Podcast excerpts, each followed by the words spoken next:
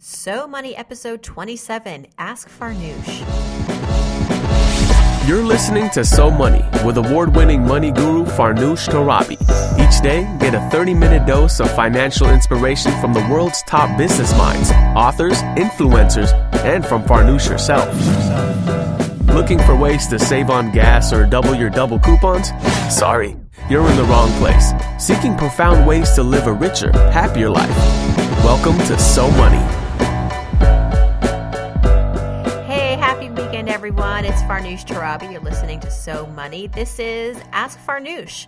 I have gotten a number of questions this week from y'all, some comments too, some good, some uh, criticism actually, and I'm looking forward to sharing that all with you and, uh, you know, letting loose a little bit. During the week, Monday through Friday, I interview prominent guests, and I can get a little nervous and uh, some starstruck in some cases. But uh, I'm happy to say I'm kicking off the shoes now, letting the hair down, and going through my email and looking at all of the great questions that I've received from from listeners. And so, before we get started, some of you might be wondering, where's Todd? Where's your brother?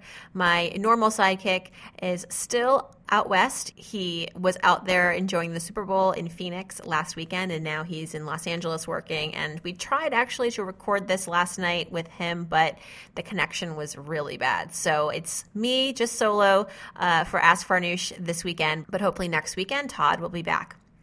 Okay, let's kick it off here with Janet. Janet writes in and she says, Hey Farnoosh, my husband and I are in our 50s and we've just received an inheritance. We can pay off our mortgage with that money since that's the only debt we have. Uh, but do you think it's a good idea? Um, should we do something else with this money? Maybe invest it? So I think this is a really good question for all of us to hear because whether it's an inheritance or a tax refund or some surprise money that we get, uh, sometimes in life a little windfall falls. And what do you do with that money? The first thing I would say is identify what are the major obligations in your life that you no longer want to be bothered with because they're costly and because they're making life difficult.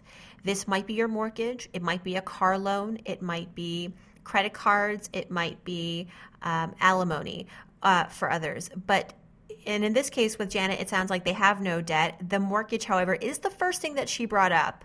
And I wonder if it's because it's something that keeps her and her husband up at night. It might be a large number. And as they're approaching retirement, if you haven't really knocked down that mortgage, you're still paying um, a lot of interest, then perhaps this is an area that you want to make more manageable in your life. Now, I don't know, it doesn't she doesn't say how much the inheritance is. If we're talking an amount that's more than your mortgage, then and you'll have a lot left over, then okay, maybe pay down the mortgage. Uh, but if you have money that's maybe you know not as much as your mortgage, and you're thinking I'm going to put all of it towards the mortgage, I'd say hold on a second. Maybe it's so you don't need to do that. Maybe you got to think about where would I prefer my mortgage to be at so I can feel like life's a little bit more manageable. Uh, I can make more, I can have more choices in life because I'm not paying, you know, 30, 40% of my income towards housing. What would it take to bring that mortgage down so maybe just 10% of your income is going towards the, the mortgage? And maybe that's what I would do uh, in terms of paying it down. Not paying it off, but paying it down.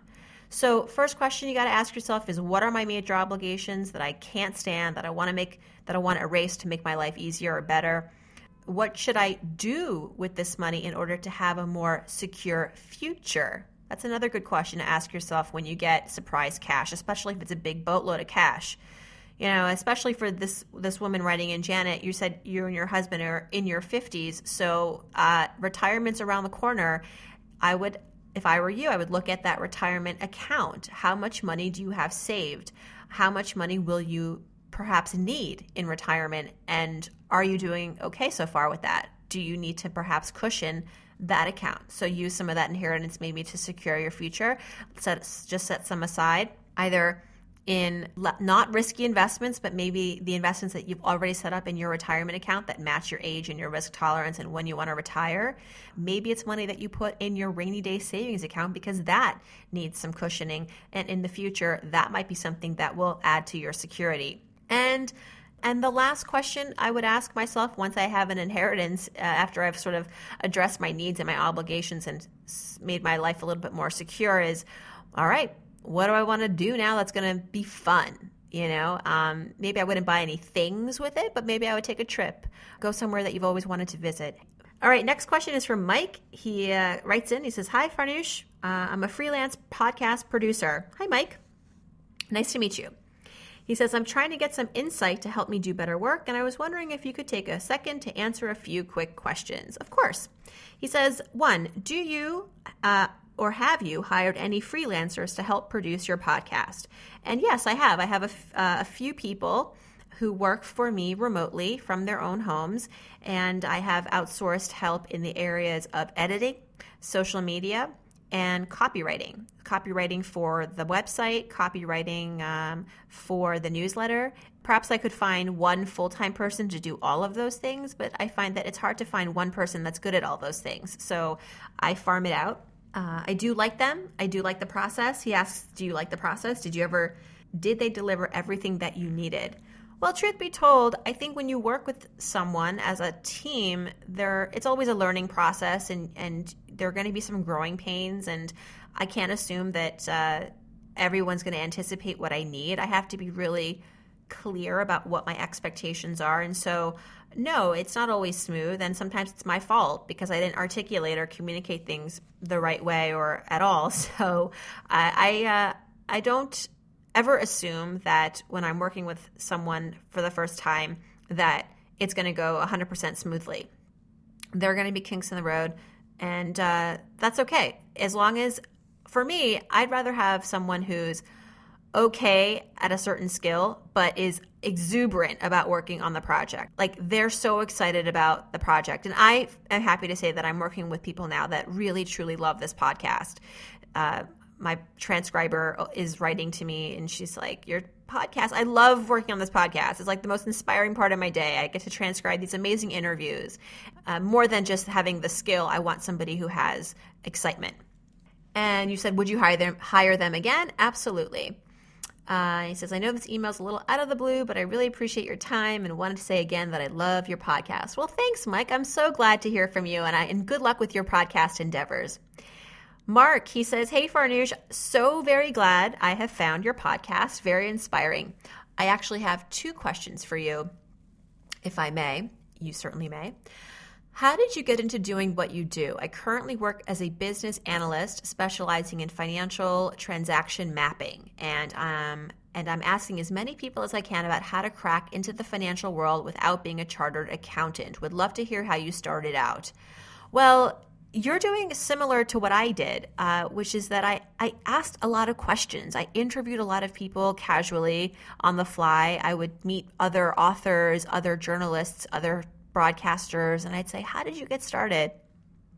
And I would go online and I would read bios of all the people that I respected and, and wanted to emulate in some way.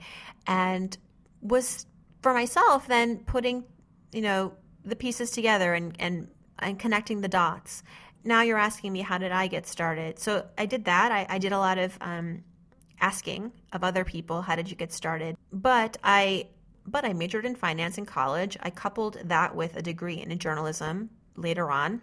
And then I just started working in the media space talking about money, talking about business, the economy, personal finance across a number of different mediums. And that is something that I've always been conscious about. I never wanted to pigeonhole myself and say, I'm just going to be a writer, or I'm just going to be a broadcaster, or I'm just going to do books, or I'm just going to do this.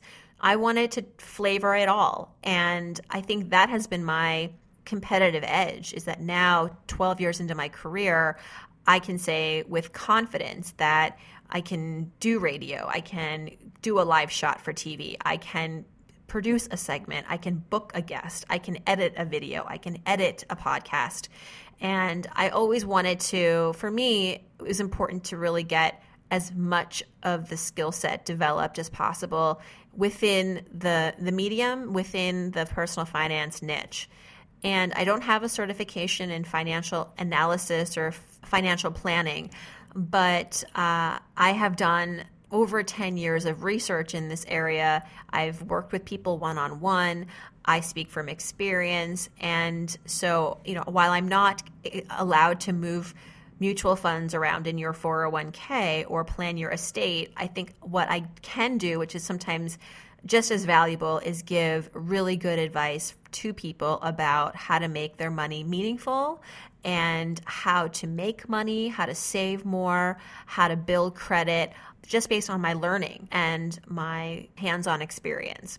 So that's how I got started. Another question you had is in Robert Kiyosaki's interview, he mentioned how he buys Ferraris, very close to my heart too, by buying an investment and getting that investment to pay for it. I understand the concept to an extent, but would appreciate this being explored further if you could. Well, I wish I had Robert back here on the show with me to, to kind of further explain that, but I think what he does, and it's very Robert Kiyosaki of him. He writes about this in Rich Dad Poor Dad, his you know, uh, his book that went platinum, if, if, if, books ever did, it was like the um, the thriller of financial books. He talks about leveraging leveraging assets to pay for other assets and so he gave the example in my interview uh, early on in the podcast about how he likes Ferrari. So he'll have an investment property that he'll be, and will use that cash flow or will pull the equity out of that investment property to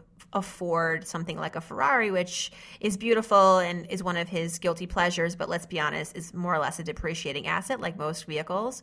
So he does that. Now, he can afford to do that because he is extremely wealthy and he, uh, there's more where that came from. I would worry really giving this advice to the masses because here's the thing. I think we all do this sometimes. We might pull equity out of our home to pay for college. We might pull equity out of our home to renovate the home. And while we can do that and, and banks allow us to do that, you always have to be mindful of what happens if that underlying asset, that investment property, that home depreciates. And then you have this loan. So it's risky. You know, it's not bulletproof advice. And that's all I'll say about that. You know, I don't do this in my own personal life. I don't leverage assets necessarily to pay for other luxurious things. People who know Robert Kiyosaki's work, who've read his books, it's not a surprise that he would say something like that. Although I would never recommend that for the masses. And Mark, by the way, is from Auckland, New Zealand. So I'm really excited to know that we have some international listeners to So Money. Thanks, thanks so much, Mark. Jorge now asks, Hey, I was hoping, are there any Tony Robbins books left? And I'm sorry, Jorge. Unfortunately, no, I gave them all out uh, the first week that the podcast launched. But stay tuned because there are going to be other freebies that I'm giving away from time to time. So make sure that you sign up for so many SoMoneyPodcast.com and get start getting the emails because I just was announcing the other day to the email list that I'm giving away 12 of Seth Godin's books. Alrighty, Ornus I hope I'm pronouncing your name correctly. Dear Farnoosh, I am one of the avid followers of your show. I really like the advice you give about money. I asked you a question before, but you forgot to answer it. Oops, sorry. So I'm asking it again. Okay, good. I'm glad. Like I said, people, I might miss your question here and there, so please keep them coming again if I missed you. Uh, I'm 30 years old, living in Toronto. I'm a full time teacher and I teach math and business at high school level. I also own a home tutoring business on the side, which I help a couple of students with, and recently I created a website and page on Facebook for my home tutoring business. I'm passionate about teaching and I love helping students to improve their learning. My goal is to open my own tutoring center in the future as a full time business. I do not see myself as someone who can spend his or her entire life working for someone else, and that is the reason I like to become an entrepreneur. Any tips for me? Yes. Well, first of all, congrats. I love hearing your story. I love knowing that you are pursuing this and you are making inroads and you have students already and you're what's even better is that you are building your brand and your business online and i want to focus on that it seems like you're very good at working one-on-one with your students and perhaps through word of mouth getting more clients and continue to do that word of mouth is very powerful but don't lose out on the online potential for your business. Make sure that you have a presence online that is not just on Facebook, but that you want to start looking at building a great destination for your business online where people can learn more about who you are, why you're special in this space. Get testimonials from your students talking about why you're necessarily the best tutor that they have ever had. And put the proof out there that you are the best tutor in your category, in your demographic. Use the internet as a vehicle to get people who may not even know who you are to know who you are and to trust you and to give you their money and to hire you as their tutor. And so Facebook's great, but I would also have a website. I would also make sure that you're active on LinkedIn. Make yourself known on the internet. So that's what I would say is that as you're trying to build out the sort of brick and mortar aspect of this business, try to also invest in your online presence. All right. And good luck with that. I, I, I wish you all the best. And by the way, math and science tutoring is uh, sometimes the most popular. I've, I've done stories about tutoring online, and tutor.com is one of the biggest online destinations in America for finding tutors of all ranges, all for all ages, all subjects. And the company tells me that math and science tutors earn the most. Heidi, she says, My husband and I are moving from the UK to San Diego, and because I've been out of the US for six years, my credit is pretty non existent there. And I'm worried about how that may impact our ability to find an apartment. Any advice? So, Heidi, I assume that both you and your husband are not from the U- US. Although, I don't know, maybe your husband is a US citizen. Perhaps he does have credit. And if he does have credit, then he's the one who's going to want to kind of represent the two of you as you're applying for apartments. So he would be the main renter on all the leases when he's applying for when you're applying for a, a, rental together have it be his credit that gets checked. And explain i would be upfront with landlords and say you know we are moving from another country here so we don't have the traditional kind of credit profiles that others would have. We don't actually have credit scores but it's important to bring that up before they discovering that about you because if it happens that way they the landlords might become suspicious like you're trying to hide something. But just be proactive about it and be prepared to produce other things that would prove necessarily to a prospective landlord that you guys uh, are good for the money that maybe it's a statement from your employers saying this is how much you're going to be making every year, every month. Perhaps it's letters of recommendation from a previous landlord that you had in the UK that said, you know, Heidi and her husband are legit, they're great tenants, they paid on time all the time. So get those get those recommendation letters squared away and just produce them proactively. If you find a place that you love, and now it's time to fill out the credit application. Just say, you know, we are from another country. We're working on developing credit here in the US. Um, so you're not going to actually find credit profiles for us, but here are other things that might help you make your decision. And for yourselves, I would say, as you're trying to establish credit in the US, getting a secured card could be a good first step. A secured card is something that anyone who has no credit or is perhaps repairing their credit these are folks that can't necessarily qualify for a traditional credit card, going into a community bank or a local bank, a credit union, and applying for a secured card can help you establish and build credit. And how it works is it's a card, looks just like a credit card, but you load your own money onto that card, like a debit card, say $300, $500, $700. Then you use that card to buy things. And at the end of the month, you get a statement in the mail, just like you would with a credit card, that you have to pay off. And that money goes back into your account. And it's just more or less a good card for getting you into the behaviors of what it's like to use a credit card. And all that time, you're you are actually establishing credit. That's the great thing about a secured card. It's like a debit card that helps you establish credit. After about 12 months of good behavior with that card, the banks will often upgrade you to a legit credit card with a real line of credit that carries an interest rate. So good luck with your move. All right, next question. Erica says David Bach on your show made it sound really affordable to work with a certified financial planner, but what do they really cost?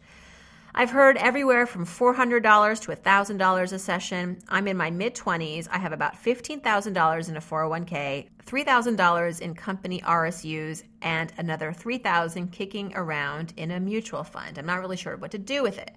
I just want someone to tell me I'm investing wisely, help me move some stuff around if I need to, and then peace out until I need to check in another year or so. Can you have a CFP relationship like that, or do they want you to come in monthly and pay fees?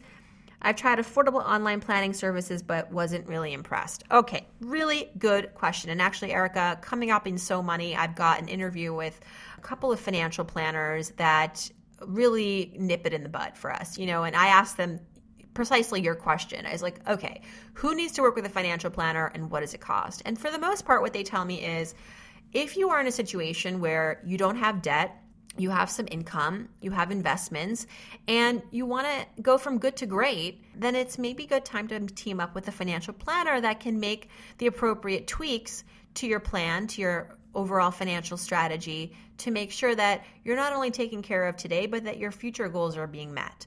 And by future, I mean retirement, perhaps buying a home down the road, making sure you have appropriate insurances in place. If you're going to start a family, you're going to want life insurance. You might want to start a college fund. So, you know, getting acquainted with a financial advisor now at your age in your 20s, not a bad idea. I actually just recommended a, a, a friend of my brother's who's about 25 has a good steady job, has a 401k, has you know extra income uh, every month that he wants to invest wisely so he is now working with a financial advisor. And how does it work in terms of fees? Well, you want to work with a fiduciary, somebody who is going to charge you a fee or a percentage of your uh, underlying assets. There are some financial advisors who only work with high net worth clients, and then there are others who work with people who have uh, you know modest savings, modest investments, and they want to grow that.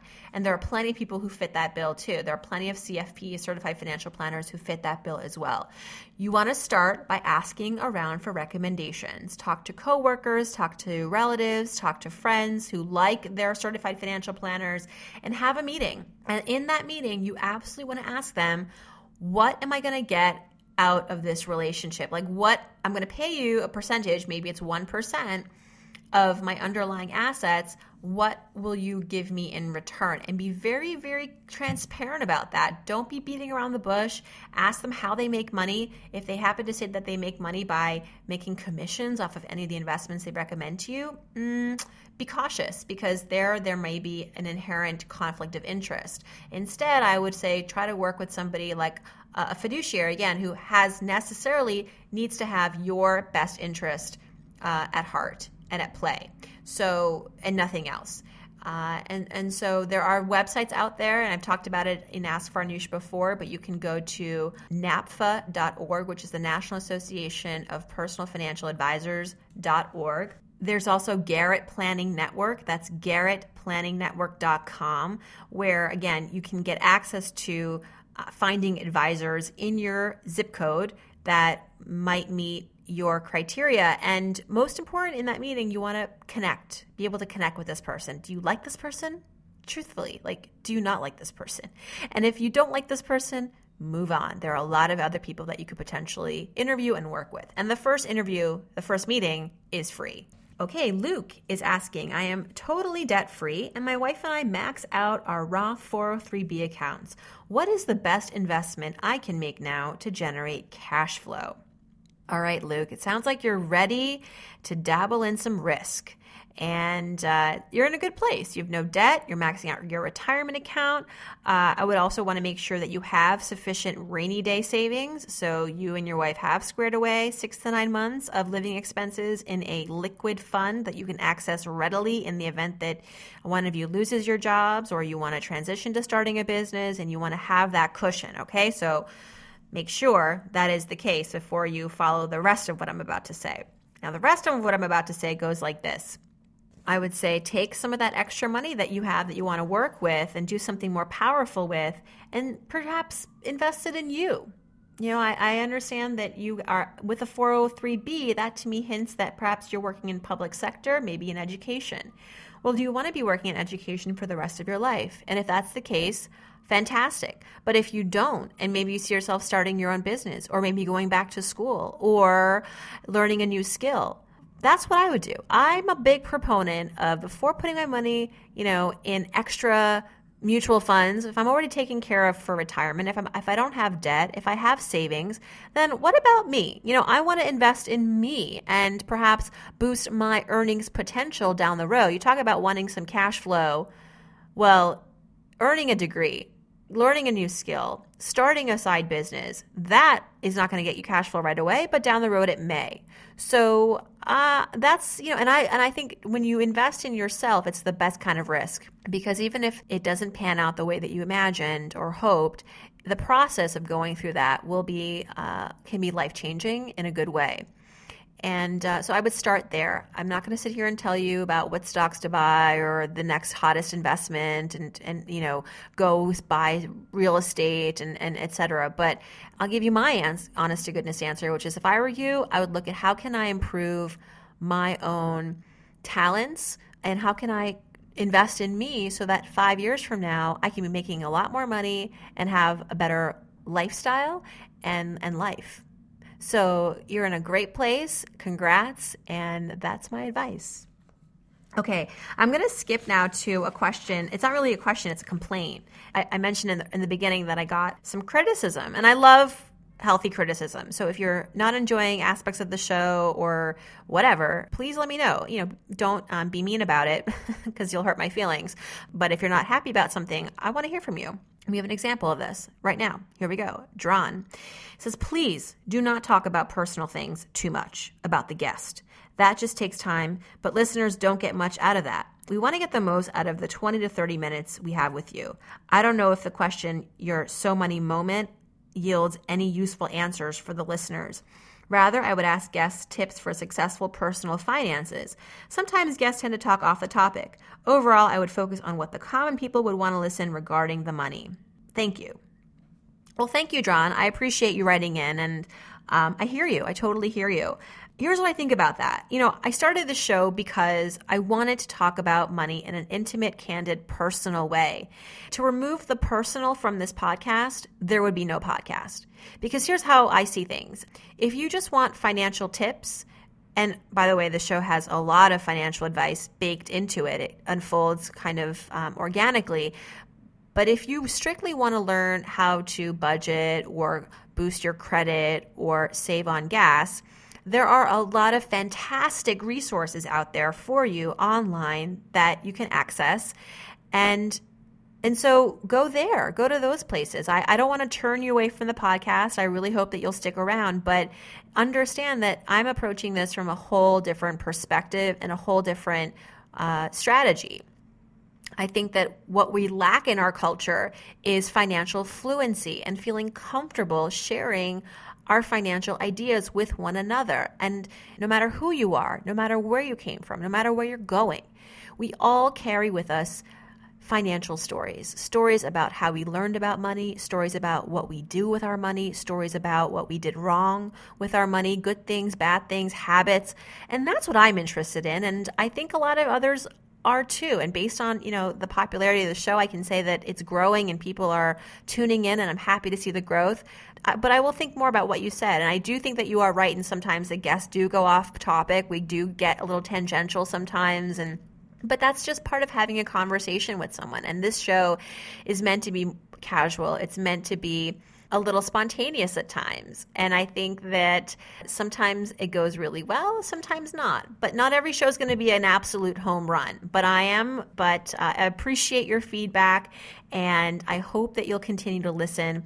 Um, and if not, you know, as I said, there are a lot of other great resources out there that offer maybe the sort of, the, the sort of tips that you're you're more looking for. But thanks for your comment, and I appreciate your time. All right, everyone, that's all for this edition of Ask Farnoosh. I hope you enjoyed it. Remember, to ask me a question, it's very simple. Just go to somoneypodcast.com, click on Ask Farnoosh, and ask away. And uh, again, it doesn't have to be a question, it can be a comment, and I'll look forward to answering them in the following weekend or the weekend after. Thanks, everyone, and I hope your day is so money.